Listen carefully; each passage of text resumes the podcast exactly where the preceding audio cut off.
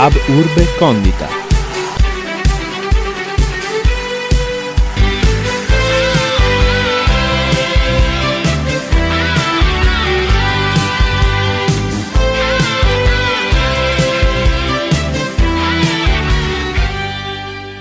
In studio Michele Sartori. Cari ascoltatori cari ascoltatrici di Samba Radio, benvenuti ad Aburbe Condita.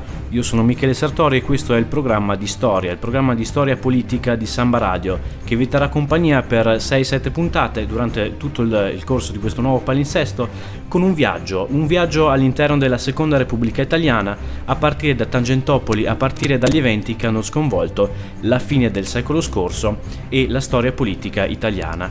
Quali saranno i nostri contatti? Ci troverete sul sito di Samba Radio radio, sulle trasmissioni di Samba Radio e all'interno della pagina Facebook della radio stessa. Io sono Michele Sartori, mi trovate su Facebook, oltre che nel, nel sito di Samba Radio sulla pagina dedicata al nostro programma. Prima di cominciare diamo quindi spazio al breve jingle che ci introdurrà dentro la storia. Dentro la storia. Siamo quindi dentro la storia, dentro il primo blocco di questa trasmissione e cominciamo eh, a parlare di storia, cominciamo a parlare del nostro percorso che faremo durante le prossime puntate. Partiamo da cos'è la Prima Repubblica e perché stiamo parlando di Seconda Repubblica e parleremo di Seconda Repubblica. La Prima Repubblica è quel periodo della storia italiana che parte dal 1946 e finisce col 1992 o quegli anni lì, diciamo. Uh, si chiama Prima Repubblica perché è l'inizio di un, di un grande percorso che sta, uh, sta, andando avanti anche adesso ed ha come protagonista politico la democrazia cristiana. La democrazia cristiana che mh, faceva il bello e il cattivo tempo dal punto di vista politico, dal punto di vista della gestione del governo, della gestione del potere. La democrazia cristiana reggeva e eh, era il principale partito dell'arco politico italiano e aveva la maggioranza in tutti i governi che hanno caratterizzato questi anni e questi anni della, della Prima Repubblica e in varie forme, con governi esclusivamente della democrazia cristiana, quindi monocolore DC, con altre forze, col centro-sinistra, col centro-sinistra organico e in altre, in altre formazioni. I governi della democrazia cristiana della Prima Repubblica erano caratterizzati da una breve durata, da maggioranze variabili ed erano ehm, basati prettamente sulle dinamiche di potere interne allo stesso partito. La Prima Repubblica quindi caratterizzata dalla forza della democrazia cristiana, ma a partire dagli anni 70 con nuove formazioni, con nuove dinamiche che ehm, videro protagonista non solo la democrazia cristiana, ma anche altre formazioni politiche, quali il Partito Socialista Italiano. Il Partito Socialista Italiano, che dal 1976 vede in Bettino Craxi, il, il suo nuovo segretario, che eh, portò avanti una linea di rinnovamento della linea del partito stesso, meno eh, concentrata sul socialismo di Lenin e il socialismo di Marx, ma più concentrata sul socialismo scientifico, eh, per esempio di Proudhon in Francia. Bettino Craxi diede una nuova spinta al, al Partito Socialista che lo fece crescere in, nei risultati elettorali e lo, lo, lo portò eh, all'inizio degli anni 80, nel 1983, alla presidenza del Consiglio dei Ministri, il primo socialista nella storia italiana la presidenza del Consiglio Craxi nel 1983 aprì la lunga stagione dei governi del pentapartito, in quanto erano governi caratterizzati da una maggioranza composita di Democrazia Cristiana, Partito Socialista Italiano, Partito Liberale Italiano, PSDI, Partito Socialista dei Lavoratori e Partito Repubblicano Italiano. Era un'alleanza non preelettorale, quindi che si formava in Parlamento, non eh, nelle urne, ma basata su, quindi, su tattiche e su accordi parlamentari ed era una maggioranza possibile l'unica maggioranza possibile, per meglio dire, senza coinvolgere il, l'altro grande partito in Italia in quell'epoca, in quell'epoca, che era il Partito Socialista Italiano.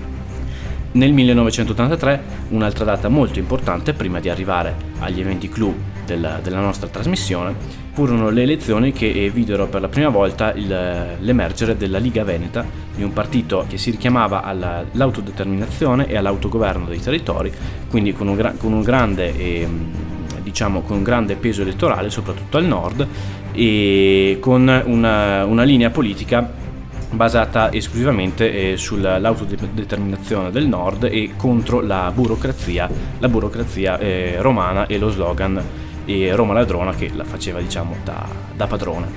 E eh, quindi questo è il quadro politico al, alla vigilia del 1989 che sarà anche il, l'altro grande punto di, punto di, svolta di questo nostro viaggio che è la caduta del muro di Berlino e le sue conseguenze sul, sul mondo politico italiano ma prima di eh, parlare del, delle conseguenze della caduta del muro di Berlino e soprattutto degli anni che ci furono subito dopo, lasciamo spazio a The Great Song of Indifference di Bob Geldof. Okay. Are we rolling?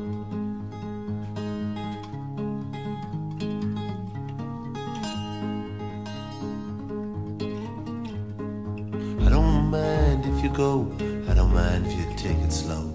I don't mind if you say yes or no, I don't mind at all. I don't care if you live or die, couldn't care less if you laugh or cry. I don't mind if you crash or fly, I don't mind at all.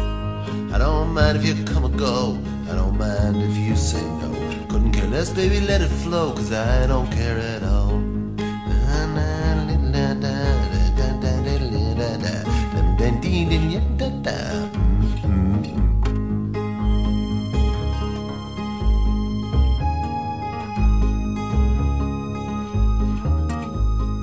I don't care if you sink or swim, lock me out or let me in.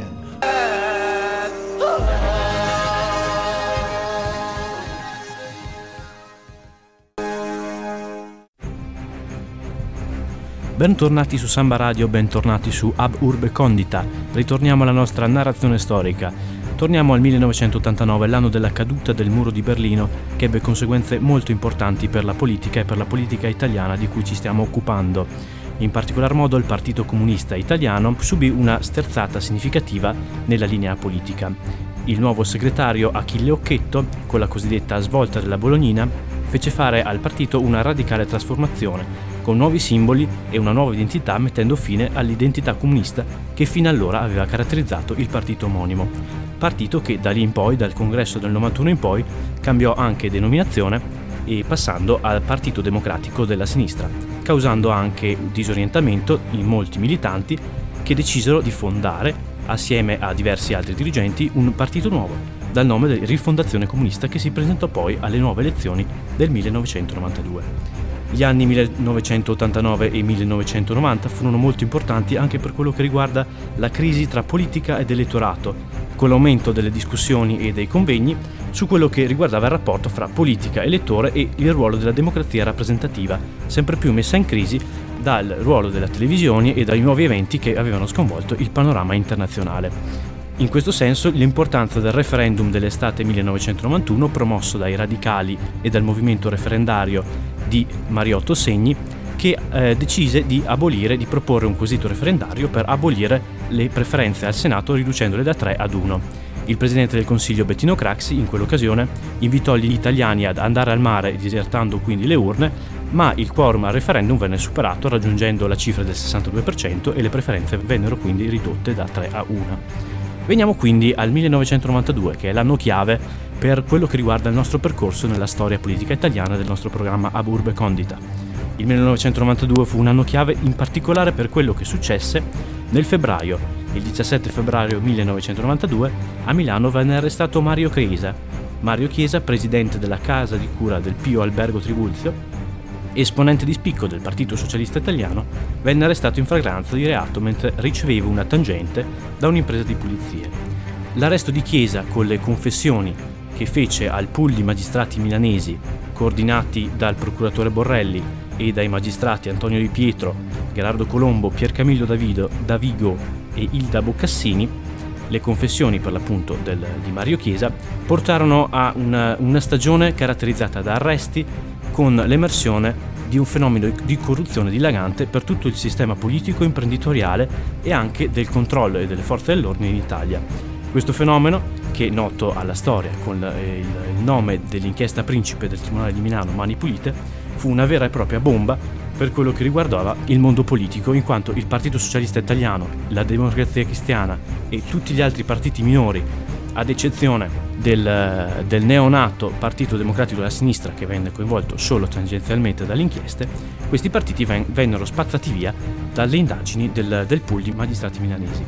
Le elezioni politiche dell'aprile 92 rifletterono solo in parte gli effetti delle inchieste che erano solo all'inizio e infatti né la democrazia cristiana né il Partito Socialista Italiano subirono grossi crolli o perlomeno crolli relativamente limitati dovuti agli anni passati assieme a governare nel pentapartito.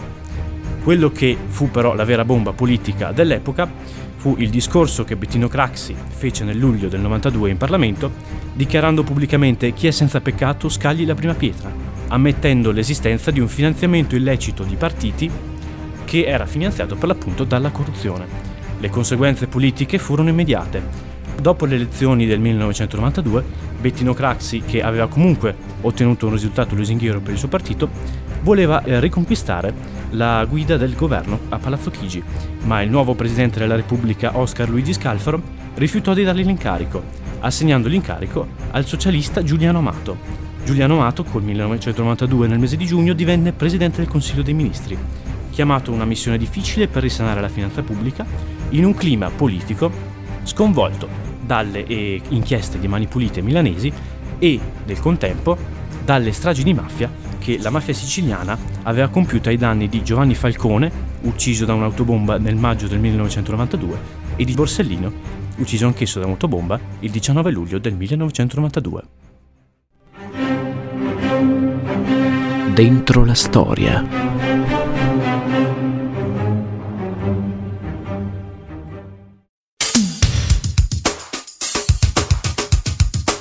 Siete su Samba Radio, questa è Aburbe Condita e noi ci sentiamo fra poco.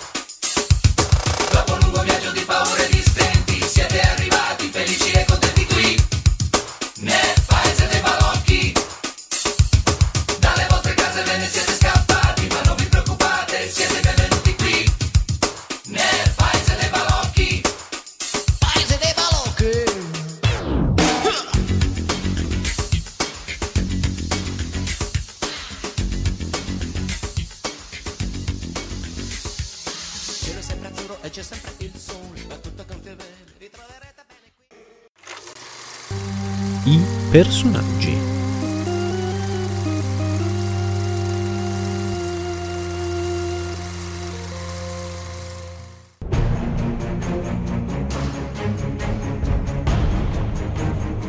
Bentornati ad Urbe Condita. Questa è la rubrica dedicata ai personaggi che affronteremo ogni puntata della nostra trasmissione.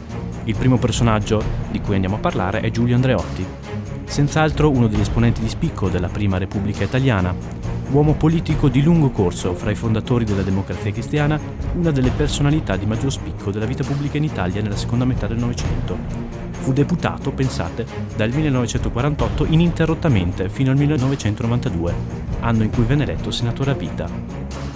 Delegato all'Assemblea Costituente del 1946, è stato più volte Presidente del Consiglio, Ministro degli Interni, della Difesa, delle Finanze, del Tesoro, dell'Industria e del Bilancio a capo di governi monocolore di C, governi di coalizione con PSD e liberali, governi con l'appoggio esterno del Partito Repubblicano Italiano.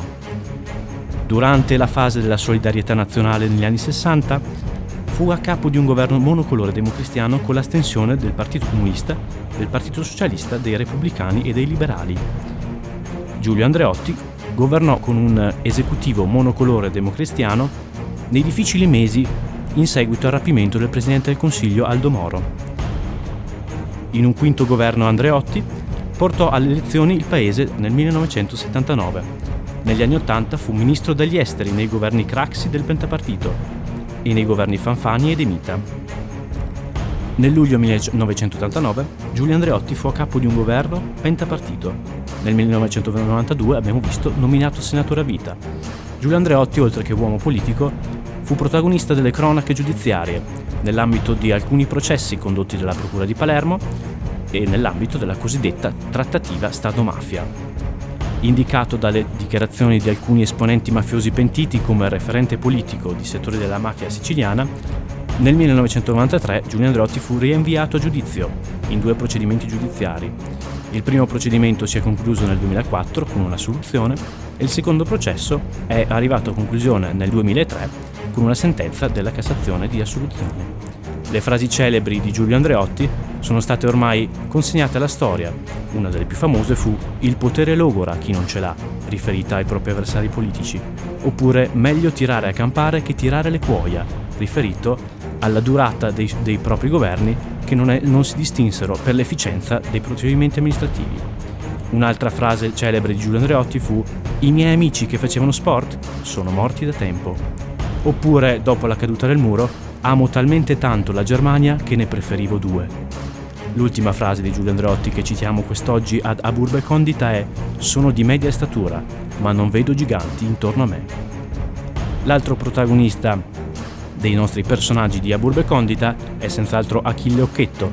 Achille Occhetto, uomo politico torinese, dirigente di lungo corso del Partito Comunista Italiano, fin dalla Federazione Giovanile dei Comunisti. Eletto segretario nell'88 portò con la svolta della Bolognina, come abbiamo visto, ad un importante cambiamento nella vita del proprio partito. I personaggi.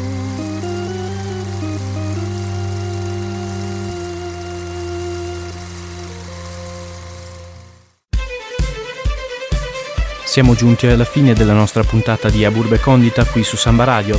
Oggi abbiamo fatto un rapido riepilogo della Prima Repubblica e degli anni clou della Seconda Repubblica, quelli che cominciarono con le inchieste di Tangentopoli. Noi ad Aburbe Condita abbiamo concluso, vi ricordiamo che siamo su Facebook, alla pagina Facebook di Samba Radio e ci trovate anche sul sito di Samba Radio in podcast. Da Michele Sartori un saluto alla prossima puntata di Ab Urbe Condita con Elio e le storie tese.